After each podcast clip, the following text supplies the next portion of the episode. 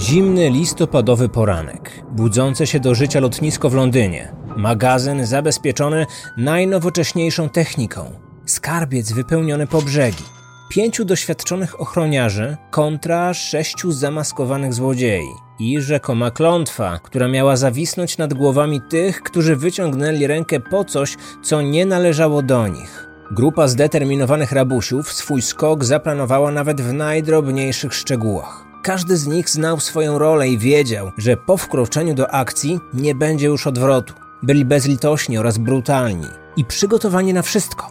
No, powiedzmy, że na prawie wszystko. Nie spodziewali się tylko, że w skarbcu, zamiast planowanej gotówki, znajdą aż 3 tony złota. Ich cały plan nagle wywrócił się do góry nogami.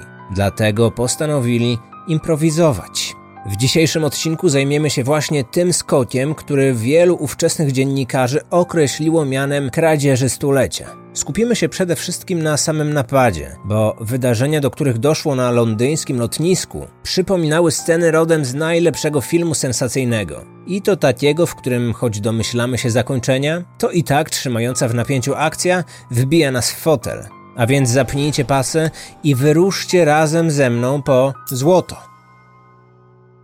Ten temat nie pojawił się tutaj przypadkowo. Partnerem i sponsorem odcinka jest Gold Saver, innowacyjne rozwiązanie pozwalające nam kupić sztabkę złota kawałek po kawałku.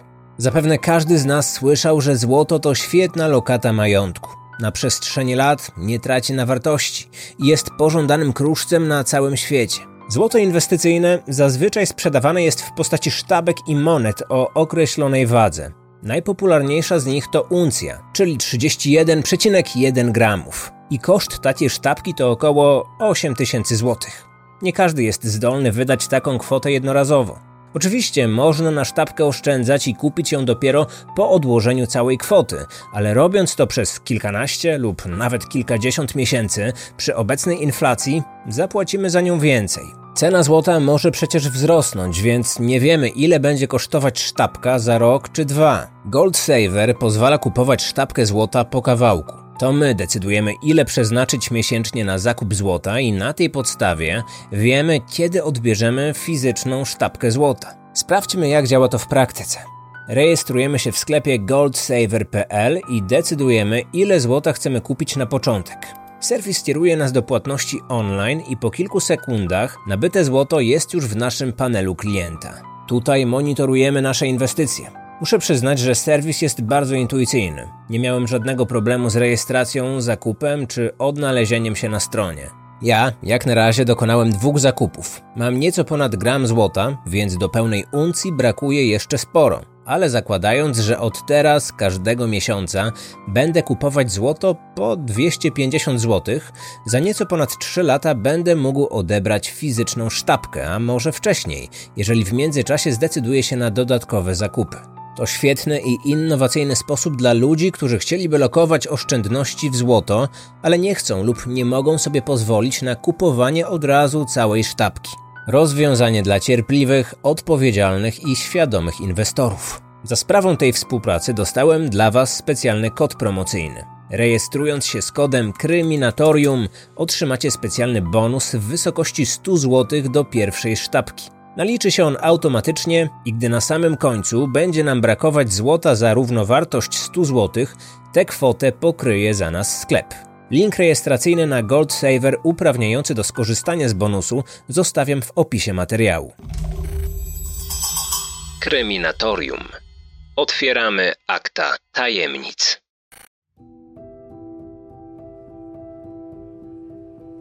Był mglisty sobotni poranek 26 listopada 1983 roku.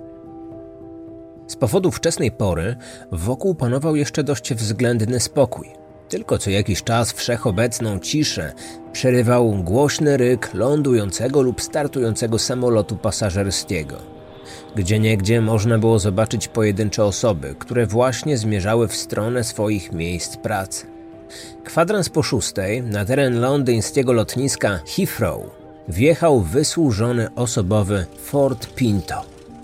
Zaparkował kilkadziesiąt metrów od magazynu znanej firmy ochroniarskiej Brinksmat. Budynek przypominał duże i brzydkie kwadratowe pudło z cegły i stali. Praktycznie niczym nie różnił się od wielu innych stojących w tej części lotniska, poza cyfrą 7, którą był oznaczony, aby kierowcy samochodów dostawczych mogli go łatwo znaleźć. Jednak ci, którzy mieli dostęp do jego wnętrza, doskonale wiedzieli, że ten magazyn tak niepozornie wyglądał tylko z zewnątrz. W rzeczywistości był to jeden z najbezpieczniejszych i najbardziej zaawansowanych technologicznie obiektów magazynowych w całej Wielkiej Brytanii. Obecne wszędzie kamery monitoringu, najnowocześniejszy elektroniczny system alarmowy, skomplikowane zamki, które otworzyć można było tylko i wyłącznie za pomocą wprowadzenia specjalnych kodów. Wewnątrz magazynu znajdowała się dodatkowo zbrojna żelbetonowa krypta, wysoka na 4 metry i długa na 11. Jej ściany wykonane z hartowanej stali miały ponad 15 cm grubości. Nocą specjalny system zabezpieczeń uniemożliwiał otwarcie magazynu. Wyłączał się on dokładnie o godzinie 6.30. Wtedy dostęp do tego gigantycznego sejfu zaczynała strzec sześcioosobowa grupa wysoce wyszkolonych strażników. Aby go otworzyć, potrzebna była współpraca dwóch z nich, ponieważ każdy z uprawnionych do tego ochroniarzy znał tylko połowę kodu składającego się z długiej sekwencji cyfr. Zmieniano te kody kilka razy w miesiącu, a strażnicy za każdym razem musieli nauczyć się ich na pamięć. Kategorycznie zabronione było zapisywanie sobie tych kodów na kartce. Szefem tej grupy był Michael Scouse. Pełnił on funkcję głównego klucznika. Tylko on znał kod do bocznych drzwi, które jako jedyne można było otworzyć od zewnątrz. Posiadał też większość kluczy oraz kodów dostępu do całego budynku. Dlatego zawsze pojawiał się na dziennej zmianie jako pierwszy. Zwykle już kwadrans przed czasem. Tak też było w tamtą sobotę, gdy wysiadł ze swojego poczciwego Forda, a następnie ruszył kilkadziesiąt metrów w stronę magazynu. Po drodze minął niebieską furgonetkę Forda Transita zaparkowaną naprzeciwko budynku, do którego właśnie szedł. Dokładnie taką, jakich dziesiątki używane były na terenie całego lotniska do całodobowego przewożenia mniejszych ładunków. Pomyślał wtedy, że nie powinna tam stać. Zwrócił jednak uwagę, że była ona dość mocno zniszczona i pordzewiała. Do tego nie widział nigdzie kierowcy. Uznał więc, że ten złom na kółkach musiał się w nocy po prostu zepsuć, dlatego został porzucony. Miejscowy warsztat otwierali dopiero o ósmej, więc był przekonany, że właśnie wtedy ktoś się odholuje. Gdy Michael stanął pod drzwiami, była szósta dwadzieścia. Miał jeszcze dziesięć minut, zanim nocny alarm wyłączy się, a wtedy on będzie mógł otworzyć magazyn i wejść do środka. Chwilę później zaczęli się schodzić pozostali strażnicy.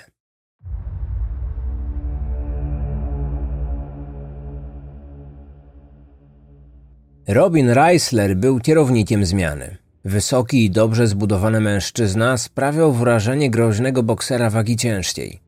W rzeczywistości był on jednak cichym, spokojnym i mocno wyluzowanym człowiekiem, który w swoim życiu dużo widział i jeszcze więcej przeszedł. Już w wieku 15 lat, wbrew rodzicom, zaciągnął się do brytyjskiej armii. Służył w trzecim batalionie Pułku Królowej w Irlandii Północnej. Brał udział m.in. w pacyfikowaniu zamieszek ulicznych w Belfaście. Kilka razy został wtedy postrzelony. Po opuszczeniu armii podjął pracę w firmie ochroniarskiej. W wolnych chwilach dbał o swoją formę fizyczną. Robin znał drugą połowę kodu do skarbca, który otwierał wspólnie z Michaelem. Tuż po nim nadeszli inni strażnicy. Peter Bentley, Ron Clark oraz Richard Holiday. Wciąż brakowało szóstego ochroniarza. Anthony Black tego dnia się spóźnił, co już wcześniej kilka razy mu się zdarzało. Michael spojrzał na zegarek. 6.31. Nocny system alarmowy od minuty był już wyłączony.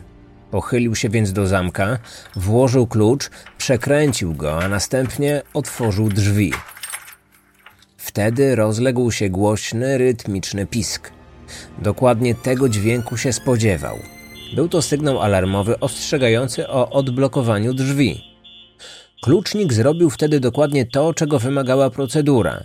Wszedł do środka, Zamknął za sobą zewnętrzne drzwi i otworzył wewnętrzne, prowadzące do holu. Podszedł do skrzynki kontrolnej, włożył do otworu odpowiedni klucz i energicznie przekręcił go w kierunku przeciwnym do ruchu wskazówek zegara. Nagle rozdzierający uszy pisk zamilkł, a w budynku znów zapanowała błoga cisza. Teraz mógł już wpuścić do środka swoich kolegów. Tuż po tym, jak czterech strażników znalazło się w holu, Michael ponownie zamknął zewnętrzne drzwi. A w skrzynce kontrolnej klucz przekręcił w prawo. Alarm znów został aktywowany. Oznaczało to, że z budynku można było wyjść, ale wejść do niego bez odpowiedniego klucza, kodu i użycia skrzynki kontrolnej już nie. Niedługo później Michael dołączył do pozostałych ochroniarzy przebywających w dyżurce na pierwszym piętrze. Byli zgraną grupą. To pomagało im złagodzić nudę w pracy. Tym bardziej, że w weekendy ruch był zwykle dużo mniejszy niż w dni robocze. Ich jedynym sobotnim zadaniem było oczekiwanie na przybycie opancerzonej ciężarówki, następnie załadowanie na nią zawartości skarbca, później odeskortowanie jej na lotnisko Gatwick, skąd przesyłka dolecieć miała do Hongkongu. Tylko tyle i aż tyle. Ale do przyjazdu transportera pozostało jeszcze kilka godzin. Strażnicy swoją zmianę zawsze rozpoczynali od wypicia gorącej herbaty – Żaden z nich nie znał szczegółów przesyłki, której pilnowali.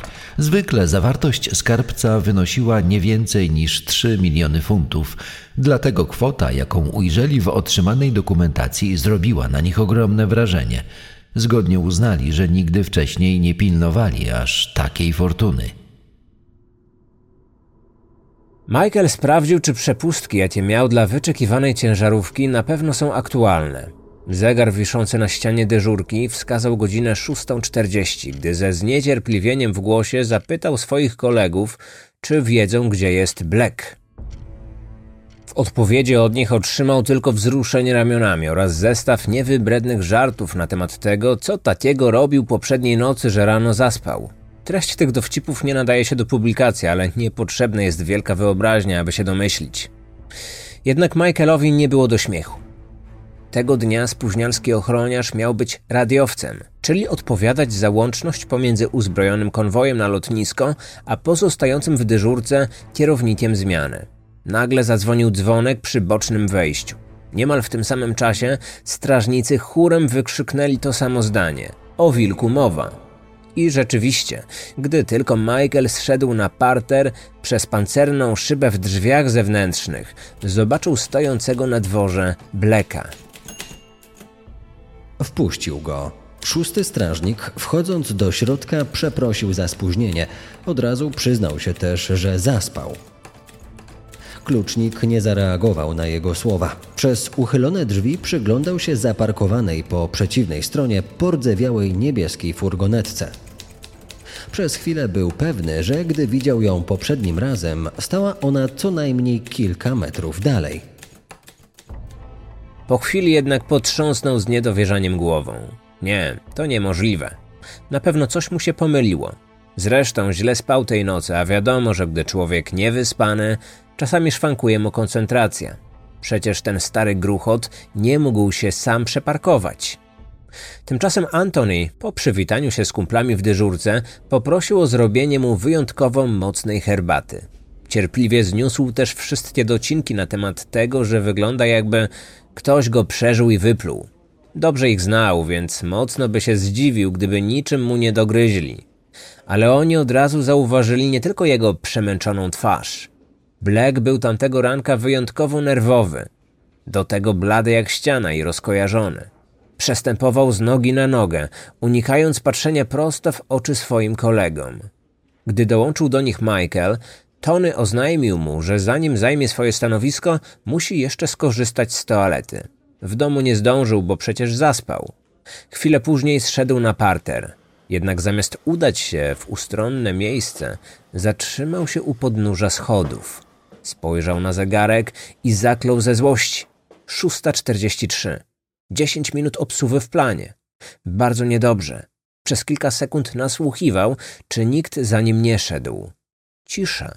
Tak jak przewidywał, a więc pora działać. Korzystając z własnych kluczy do panelu skrzynki kontrolnej, najpierw wyłączył system alarmowy drzwi zewnętrznych. Później zwolnił blokadę drzwi wewnętrznych prowadzących na hol. Po niewielkim uchyleniu bocznych drzwi wyjściowych wystawił rękę na zewnątrz i pomachał. Gdyby przez szparę w drzwiach wystawił także głowę, być może zauważyłby, że w tym samym momencie pordzewiała niebieska furgonetka zaczęła się delikatnie kołysać na boki. Tak jak gdyby coś ciężkiego nagle poruszyło się w jej części bagażowej. Antoni zostawił uchylone drzwi i wbiegł na schody. Kilkanaście sekund później dołączył do pozostałych ochroniarzy, gdzie czekała już na niego gorąca herbata i kolejne żarty na jego temat, głównie te najniższych lotów. Ale niespełna minutę później nikomu w dyżurce nie było już do śmiechu.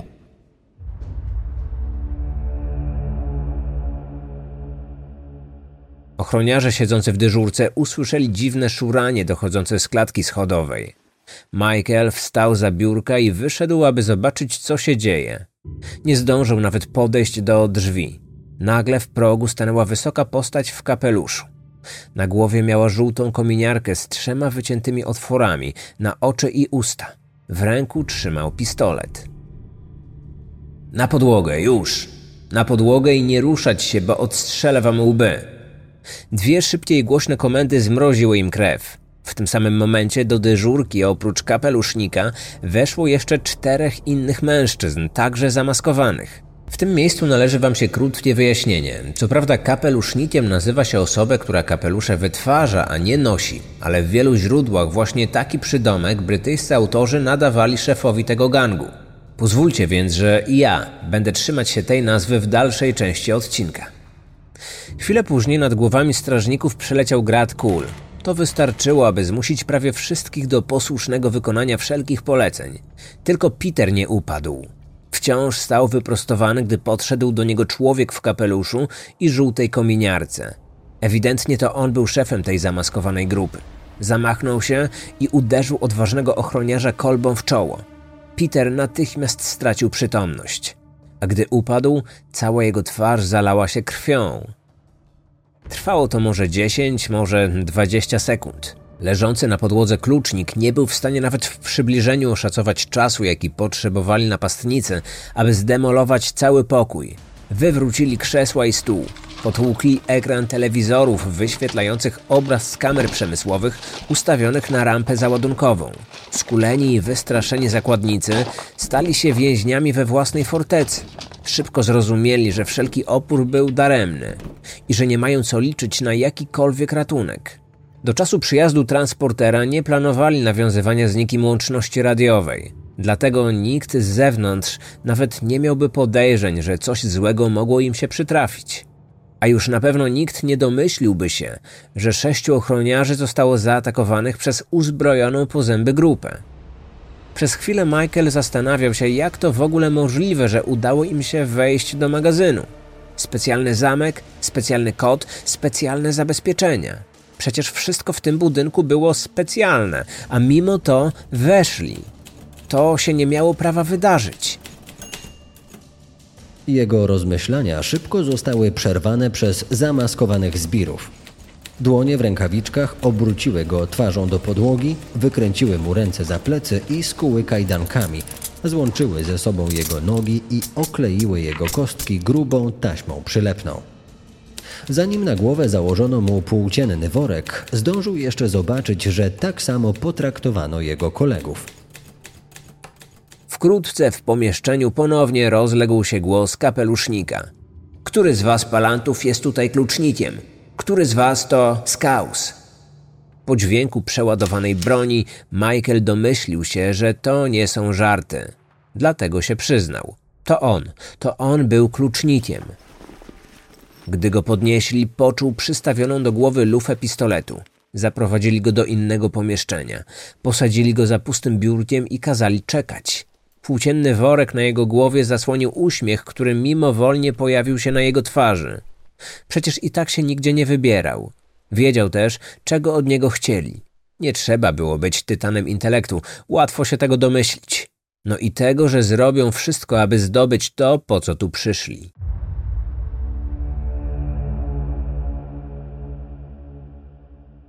Po kilku minutach pochylił się nad nim jeden z bandytów. Zdjął z jego głowy worek i beznamiętnym głosem wyrecytował mu jego własny adres zamieszkania, a później imię jego żony, imiona dzieci oraz rasę psa. Na koniec dodał, że obserwowali go od ponad roku, więc lepiej, żeby nie próbował zgrywać bohatera, bo miał za dużo do stracenia. Ale Michael nie zamierzał być bohaterem, dlatego przytaknął. Wtedy do pomieszczenia wszedł jeszcze jeden. Górna część jego ciała była niezwykle muskularna, ale nogi miał bardzo chude. Spod założonej na twarz dużej maski narciarskiej wystawała mu gęsta broda. W jednej ręce trzymał nóż myśliwski, a w drugiej czerwony kanister. Rozciął spodnie klucznika i zsunął je do kolan. Oblał benzyną jego pachwiny, uda i genitalia.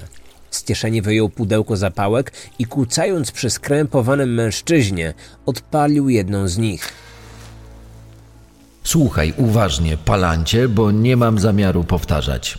Zabierzemy cię teraz do skarbca. Gdy tam będziemy, podasz nam kod dostępu. Jeśli nie, to cię upiekę jak pieprzonego steka. Jeśli po drodze włączy się jakiś alarm albo nagle pojawi się policja, lub jeśli nie dasz nam tego, czego chcemy, to wpakuję ci kulkę w łeb, a potem cię upiekę.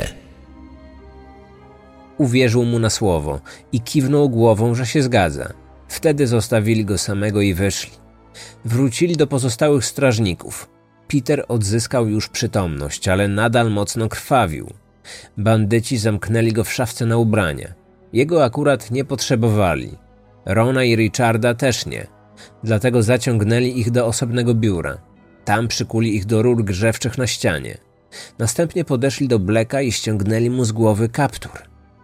Leżący tuż przy nim Robin usłyszał, jak kazali mu otworzyć wjazd na prowadzącą rampę rozładunkową. Po chwili dźwięk unoszącej się stalowej bramy uzmysłowił mu, że Antony posłusznie spełnił prośbę bandytów. Gdy i jemu ściągnęli z głowy kaptur, Robin zobaczył, jak na rampę wjeżdża pordzewiała niebieska furgonetka. Taka sama jak ta, która wcześniej stała naprzeciwko magazynu. Po chwili wysiadł z niej człowiek w kominiarce. Zostawił samochód z włączonym silnikiem, a sam dołączył do swoich kompanów. Teraz było ich już sześciu. W końcu przyszedł także czas na Robina. Zaciągnęli go do pomieszczenia, w którym był Michael. Siedział na podłodze, z rękami skutymi za plecami i spodniami spuszczonymi do kolan. Kilka sekund później obok niego siedział już Robin. Dokładnie w takiej samej pozycji. Jego też oblali benzyną i dali podobne ultimatum. Albo współpraca, albo śmierć. Wybór był oczywisty.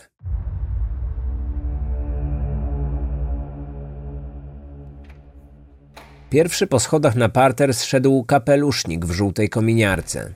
Za nim brodaty półkulturysta w masce narciarskiej. Pozostali zamaskowani bandyci ciągnęli ze sobą dwóch strażników. Michael i Robin próbowali iść sami, ale stawianie kroków skutecznie uniemożliwiały im spuszczone do kostek spodnie. Grupa zeszła do hali ładunkowej. Po chwili stanęli przed pomalowanymi na zielono grubymi stalowymi drzwiami. Brodacz zbliżył się do Michaela, odpalił zapałkę i poprosił o kod dostępu. Klucznik łamiącym się głosem wyrecytował z pamięci całą sekwencję liczb 45, 75, 55, 85. Szef, kapelusznik, wprowadził kod. Po głośnym kliknięciu zwolniły się blokady. Ale szarpnięcie klamki nie otworzyło wejścia do skarbca. Człowiek w żółtej kominiarce przystawił pistolet do głowy klucznika i zaczął odliczać. Cztery, trzy, dwa, a jego palec wskazujący na spuście napinał się coraz bardziej. Jednak zanim wyliczanka dobiegła końca, Michael krzyknął, że oprócz kodu potrzebne są jeszcze zwykłe klucze do zamka, a one zostały w dyżurce. Kapelusznik wysłał jednego ze swoich ludzi po brakujący element ich planu idealnego. Czekając, zerkał nerwowo na zegarek. Już powinni ładować worki z pieniędzmi na furgonetkę. Całe 3 miliony funtów, czyli tyle, o ilu wspominał ich zaufany człowiek z wewnątrz, czyli ochroniarz zdrajca, który umożliwił im wejście do środka, pomimo tak zaawansowanego systemu alarmowego. Ale teraz mieli ponad 10 minut obsuwy. Planowali ten skok od ponad roku. Rozpisali każdy detal i szczegół. Każdy krok ułożyli co do sekundy, ale w najważniejszym dniu ich kret, jak gdyby nigdy nic, zaspał do roboty. Tak po prostu, bo poprzedniej nocy postanowił ostro dać w palnik. A teraz jeszcze te klucze, po które trzeba było się wrócić. Powinni wyjechać z magazynu najpóźniej o 7.30. Pozostało im więc niespełna 20 minut. Nie za wiele. Zwłaszcza gdy człowiek włamuje się do jednego z najlepiej chronionego magazynów w Wielkiej Brytanii. Po przyniesieniu kluczy otworzono zielone drzwi. Ale droga do skarbca była jeszcze daleka, bo za nimi pojawiły się drugie drzwi, tym razem niebieskie. A czas uciekał. Kolejna kombinacja czterech liczb oraz przekręcony kluczem zamek. Przeszli następną barierę. Ich oczom ukazał się wąski korytarz. Na jego końcu były trzecie drzwi, czerwone. Michael otworzył wiszącą przy nich skrzynkę. Dwa pokrętła ustawił na liczbach 11. Po krótkim pisku oznajmującym, że alarm został wyłączony, pociągnął za rygiel. Drzwi się otworzyły. Następna była stalowa brama. Przy niej potrzebna była już współpraca dwóch strażników, z których każdy znał tylko połowę kodu dostępu. Najpierw swoją sekwencję wbił Michael, później Robin. Zadziałało. Brama powoli się podnosiła. Oczom złodzieju ukazał się skarbiec w całej swojej okazałości. Kilka wielkich beczek wypełnionych srebrnym złomem. Do tego wielkie drewniane skrzynie, na pewno z nie mniej cenną zawartością. Ale uwagę wszystkich przykuły przede wszystkim trzy stalowe sejfy. W każdym z nich miał się znajdować okrągły milion. Kapelusznik już widział oczami wyobraźni ich wnętrze, paczki z szeleszczącymi banknotami, a na każdym z nich głowa królowej Elżbiety II. Trzy miliony funtów, największa wypłata w jego życiu. No ale nie tak szybko, bo od fortuny dzieliła go jeszcze jedna, tym razem już ostatnia przeszkoda stalowa krata. Aby ją podnieść, także potrzebna była współpraca dwóch strażników, identycznie jak przy poprzedniej blokadzie. Najpierw do panelu podszedł Michael, wyciągnął palec w kierunku klawiatury numerycznej i zamarł w bezruchu. Żółta kominiarka chwycił go za kark, a brodacz w masce narciarskiej odpalił nową zapałkę, której płomień zbliżył do klucznika. Michael zaczął się trząść i ledwo wyduszając z siebie słowa wyszeptał, że zapomniał. Z nerwów nie mógł przypomnieć sobie ostatniego kodu. Po chwili poczuł na swoim policzku zimną lufę pistoletu i usłyszał kolejne odliczanie od czterech w dół. Wtedy z pomocą przyszedł Robin. Kody dostępu zmieniano co 3 lub 4 tygodnie. Te aktualne miały zostać zmienione dopiero w poniedziałek, więc obowiązywały jeszcze stare sekwencje. Drugi strażnik każdego dnia towarzyszył swojemu koledze w otwieraniu tego skarbca. Obserwował kolejność wprowadzanych przez klucznika liczb dwucyfrowych tak wiele razy, że sam je dokładnie zapamiętał. Robin odsunął Michaela, a następnie wprowadził za niego kod dostępu. Jedna z dwóch czerwonych lampek na panelu zmieniła kolor na zielony. Kolor drugiej lampki powinien zmienić Michael. No właśnie, powinien, ale gdy tylko wyciągnął palec, aby wprowadzić pierwszą cyfrę, on także znieruchomiał. W każdy inny dzień wprowadziłby swój kod bez zastanowienia, ale to nie był przecież taki dzień. Nie każdego dnia złodzieje napadają na twoje miejsce pracy, biją cię, zakładają na głowę worek, zakuwają w kajdanki, ściągają spodnie, oblewają benzyną krocze i grożą śmiercią poprzez spalenie żywcem. Tak, to zdecydowanie nie był dla Robina ten każdy inny dzień. Szef złodziei nie wierzył własnym oczom. Byli już tak blisko, a jednocześnie tak daleko. Kolejne cenne minuty nieubłaganie uciekały. Zaklął i znowu przystawił pistolet do głowy Michaela. Skoro wcześniej drugi strażnik wbił kod zamiast tego pierwszego, to równie dobrze ten pierwszy może wbić zamiast tego drugiego. Teoretycznie tak, ale wkrótce przekonał się, że czasami od teorii do praktyki jest daleka droga, bo Michael w ogóle nie znał kodu Robina. Nigdy się mu nie przypatrywał, nawet go to jakoś nie interesowało.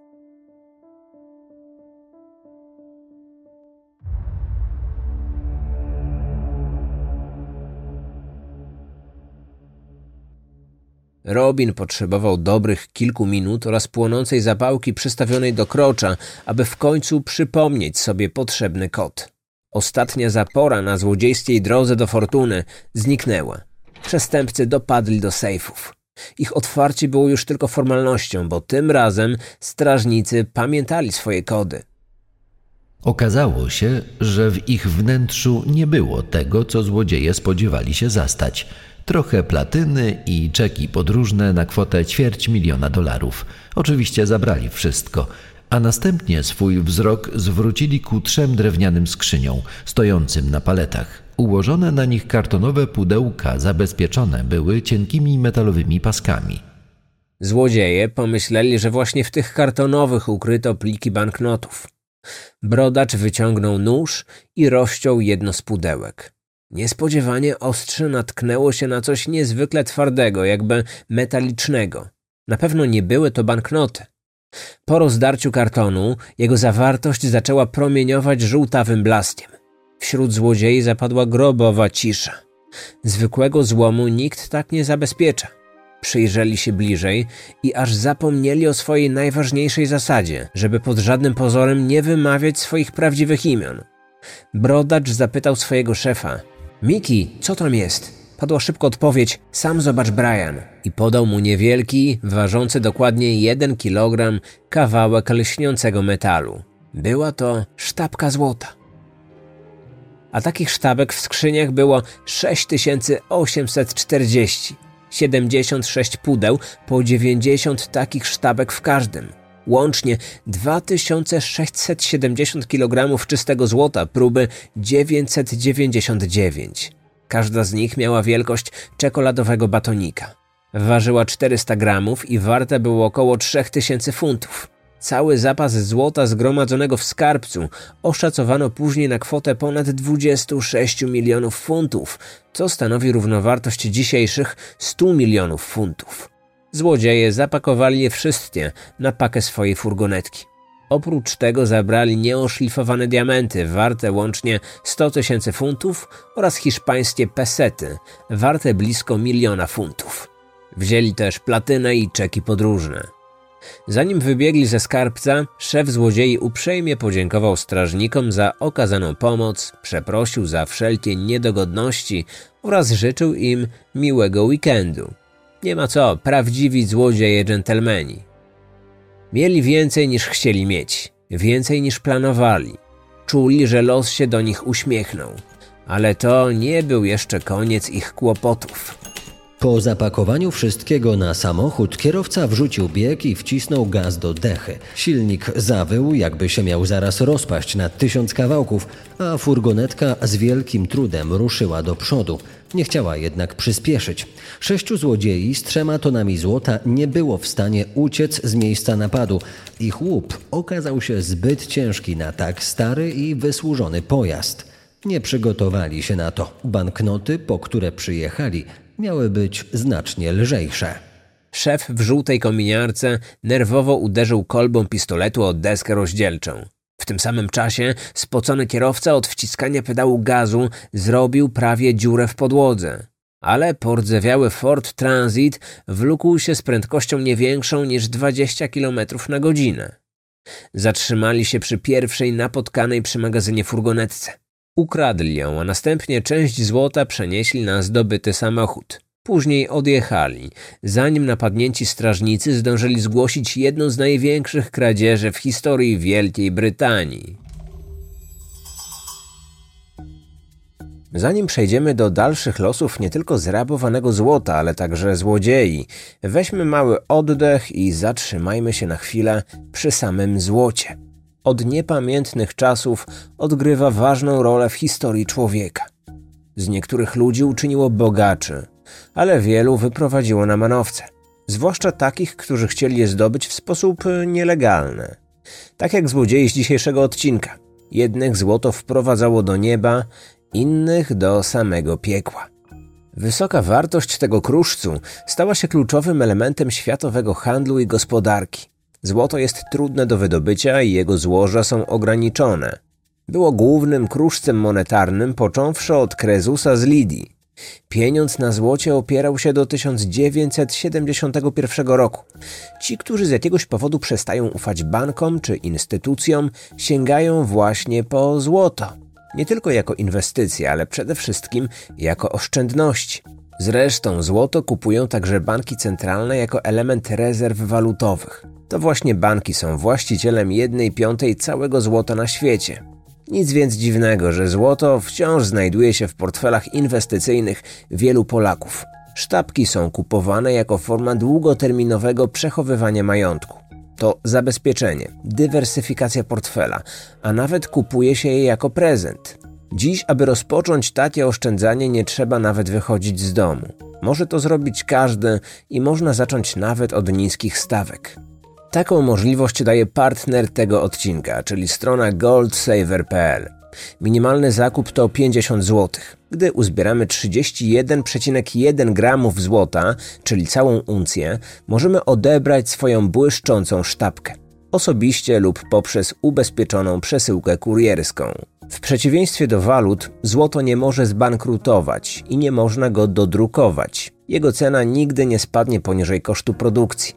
Ostatnie światowe zawirowania sprawiły, że wartość złota wzrosła jeszcze bardziej, więc może to dobry czas, aby pomyśleć o tej formie lokowania majątku. Wróćmy już jednak do naszych antybohaterów i blisko 7 tysięcy złotych sztabek, które zwinęli. Policja natychmiast rozpoczęła intensywne śledztwo, a rzecz była niezwykle poważna. Sprawa wyszła poza granice kraju. Władze brytyjskiego wówczas Hongkongu domagały się odnalezienia oraz oddania utraconego przez tamtejsze banki złota, za które już zresztą zapłacono niemałe pieniądze. Ale jak odnaleźć taki skarb, nie mając żadnych tropów? Na miejscu nie znaleziono niczego, co można byłoby powiązać ze złodziejami. Wszyscy mieli zasłonięte twarze. Nosili też rękawiczki. Nawet jeśli gdzieś zostawili swoje DNA, to w roku 83 nikt nawet jeszcze nie zdawał sobie sprawy, że można by było zrobić z tego faktu użytek. Na podstawie zeznań strażników ustalono jedynie imiona dwóch złodziei. Szefem był Mickey, jego prawą ręką był Brian. Niewiele nam to pomogło. Przecież w całej Wielkiej Brytanii było mnóstwo mężczyzn o takich imionach. Oczywiście, o ile były prawdziwe. Jednak równie dobrze mogli oni pochodzić z innego kraju. Jeden nosił staromodny kapelusz, drugi brodę, trzeci był zdecydowanie większy od pozostałych, czwarty najniższy, piąty i szósty specjalnie nie rzucali się w oczy. Informacji było więc niewiele. Na tej podstawie trudno było znaleźć grupę złodziei, którzy swój skok życia planowali od ponad roku. Ale taka szansa się pojawiła i to dość szybko. Już dwa dni później pewne starsze małżeństwo z hrabstwa Somerset zadzwoniło na policję z nietypową informacją. W ogródku ich sąsiada widzieli w nocy rozpalone do czerwoności tygiel. Aż do rana kręciło się przy nim kilku nieznanych im mężczyzn. Przetapiali w nim jakiś złom. Jednak gdy świadkowie usłyszeli w radiu o napadzie i kradzieży złota, zaczęli się zastanawiać, czy przypadkiem nie byli to ci złodzieje przetapiający skradzione sztabki. Każda z tych sztabek była oznaczona, więc i tak nie mogliby ich sprzedać. Ale przetapiając je na dowolnej wielkości kawałki, uzyskaliby czyste, anonimowe złoto gotowe do upchnięcia każdemu, kto takiego kruszcu pożądał. Policja przyjęła zgłoszenie. Na miejsce wysłano radiowóz. Tam spotkali się ze świadkami, którzy palcem wskazali im określoną posesję. Ale policjanci nie zapukali nawet do drzwi stojącego tam domu. Po sprawdzeniu adresu stwierdzili, że nie była to ich jurysdykcja. Po czym wsiedli do radiowozu i odjechali. Wcześniej oczywiście zapewnili starsze małżeństwo, że ich zgłoszenie przekażą właściwej jednostce odpowiedzialnej za ten obszar. I tyle. Koniec sprawy. Nikt nigdy nie wezwał świadków na posterunek. Nie przesłuchano ani ich, ani właściciela podejrzanego domu. Światła dziennego nigdy nie ujrzała nawet informacja, dlaczego policja nie podjęła wtedy jakichkolwiek działań. Prowadzący śledztwo detektywi od razu zainteresowali się ochroniarzami. Każdego z nich przesłuchano. Pięciu z nich wróciło do domu. Jeden pozostał w areszcie. Anthony Black od razu przyznał się do wpuszczenia złodziei do magazynu. Od jakiegoś czasu współpracował z bandytami, przekazując im wszystkie potrzebne do skoku informacje. Rozkład pomieszczeń, funkcje poszczególnych strażników, tak zwane martwe godziny, w których nie nawiązywali z nikim żadnego kontaktu. Dzięki temu sprawcy znali też prywatne adresy ochroniarzy. Później śledztwo potoczyło się już standardowo, czyli po nitce do kłębka. Szwagrem Blacka był Brian Robinson, złodziej i recydywista. Obserwowano go przez ponad tydzień i to właśnie on doprowadził policję do szefa gangu złodziei. Tego w żółtej kominiarce i staromodnym kapeluszu. Tego, którego przy strażnikach nazywał Miki. Ale Mickey McAvoy jakoś specjalnie się nie ukrywał po swoim skoku życia. Już kilka dni później wyprowadził się ze swojego obskurnego mieszkania socjalnego. Zamieszkał w okazałej rezydencji w hrabstwie Kent. Jej bezpieczeństwa strzegły dwa duże Rottweilery o imionach Brinks i Matt. Aresztowaliśmy ich obu 10 dni po napadzie. Oczywiście do niczego się nie przyznali, ale nie potrafili wytłumaczyć, skąd wziął się u nich ten nagły przypływ gotówki. Nigdy nie podali też personaliów swoich wspólników. Proces całej trójki odbył się dopiero dwa lata później, w grudniu 1984 roku. Mickey i Brian zostali skazani na 25 lat pozbawienia wolności. Ich informator, Anthony Black, usłyszał wyrok 6 lat pozbawienia wolności. W międzyczasie brytyjska policja próbowała odnaleźć nie tylko resztę złodziei, ale także złoto. Aresztowano wiele osób, które podejrzewano nie tyle o udział w kradzieży, ale o ukrywanie zrabowanych sztabek. Ustalono, że tuż przed swoim aresztowaniem Brian i Mickey powierzyli cały łup swoim zaufanym przyjaciołom na przechowanie. Ale gdy szef złodziei zgodził się pójść z policją na ugodę, aby otrzymać łagodniejszy wyrok za wskazanie miejsca ukrycia sztabek, okazało się, że jego przyjaciele zniknęli, oczywiście razem z całym złotem. W ciągu następnych lat kilku z nich namierzono i schwytano. Zwykle otrzymywali wyroki nie większe niż 10 lat. Przeszukiwano ich domy, piwnice, wszelkie kryjówki. Z marnym skutkiem. Odnaleziono część skradzionych czeków podróżnych, trochę srebra i diamentów, ale nigdzie nie było złotych sztabek z wybitą na nich liczbą 999, czyli ilością złota w złocie.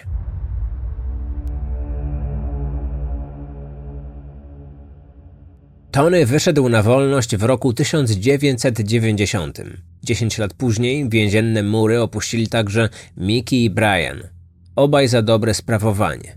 Tak przynajmniej głosiła wersja oficjalna. Ale jedna z teorii mówi, że policja liczyła na to, że zwolnieni więźniowie doprowadzą śledczych do miejsca ukrycia złota. Wkrótce okazało się jednak, że nawet oni sami nie mogli tego złota odnaleźć. Zniknęło. Przepadło jak kamień w wodę. Razem z osobami, które miały go dla nich przechować. Podobno Miki osobiście tropił osoby, które go wystawiły a gdy już takich delikwentów odnajdywał, to albo zabijał ich osobiście, albo ich zabójstwa zlecał zawodowcom. To jednak była tylko plotka, dość głośna, która dała początek innej plotce. Znacznie bardziej paranormalnej. Mam tu na myśli dobrze znaną w Wielkiej Brytanii tak zwaną klątwę złota Brinksmat. Wiązano ją z serią nagłych zgonów osób w większym lub mniejszym stopniu powiązanych ze skradzionym złotem. Różne źródła podają różne liczby, ale najczęściej mówi się o ponad 20 śmierciach. Jedni zostali zastrzeleni, inni otruci. Jeszcze inni zagadkowo tonęli w morzu podczas wakacji. Ich śmierć była zwykle szybka i nagła, czasami niespodziewana. Niektórzy mówili, że zadziałały siły nadprzyrodzone, że klątwa skradzionego złota zbierała swoje ofiary podczas krwawych żniw. Ci bardziej racjonalnie myślący widzieli w tych zgonach rękę oszukanego i okradzionego przez przyjaciół szefa gangu złodziei. Zabijał ze zemsty, niesiony głównie chciwością, ale także gniewem, za to, że odsiedział kilkanaście lat za kradzież złota, którego nie mógł odzyskać. Ostatecznie policji udało się odzyskać tylko niewielką część skradzionych sztabek. Większość złota zniknęła, prawdopodobnie bezpowrotnie. Pojawiały się przypuszczenia, że mogło ono zostać przetopione i sprzedane na brytyjskim rynku. Jednak policja nigdy nie wykluczyła możliwości, że jakaś jego część została po prostu gdzieś zakopana. Ci, którzy to zrobili, albo czekają na lepsze czasy, by wrócić po swój skarb, albo już nie żyją, a pewnego dnia jakiemuś przypadkowemu poszukiwaczowi historycznych pamiątek niespodziewanie zapiszczy wykrywacz metalu. Nie wiem, czy mamy tu poszukiwaczy skarbów, którzy byliby skłonni podjąć się takiego wyzwania, ale wydaje mi się, że zdecydowanie łatwiejszym sposobem na zdobycie złota jest obecnie zakup sztabki kawałek po kawałku na stronie naszego partnera. Gold Saver pozwoli zrobić to bez żadnych haczyków i ukrytych kosztów. Złoto, które trafi w Wasze ręce, będzie posiadać oryginalne opakowanie producenta, które stanowi jednocześnie wiarygodny certyfikat potwierdzający jego autentyczność i zabezpieczenie. Pamiętajcie także o kodzie Kryminatorium podczas rejestracji w sklepie, który pozwala zgarnąć 100 zł do pierwszej sztabki. Na koniec opowiem jeszcze o pewnej plotce, także bardzo popularnej w Anglii. Mówi ona, że każdy, kto w Wielkiej Brytanii nosi złotą biżuterię wykonaną po roku 83, w rzeczywistości nosi na sobie jakąś cząstkę złota z Brinksmat. Tak się zastanawiam, ile w tej plotce jest prawdy. A może część z Was także ma na sobie taką złotą cząstkę. Mam wrażenie, że tej zagadki nie uda nam się już rozwiązać. Źródła wykorzystane do stworzenia materiału. Książka Willa Pearsona Death Warrant Kenneth Noe The Brinksmeat Robbery and the Gold wydawnictwa Orion z roku 2006. Książka Andrew Hoga Bullion Brinksmeat The Story of Britain's Biggest Gold Robbery wydawnictwa Penguin z roku 1988.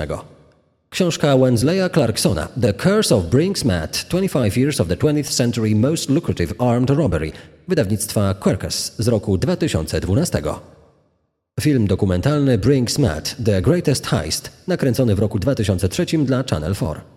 Film dokumentalny Heists Britain's Biggest Armed Robbery Heists, nakręcony w roku 2016 dla Channel 5. Film dokumentalny The Brinks Matt Robbery, nakręcony w roku 2009 dla kanału BBC.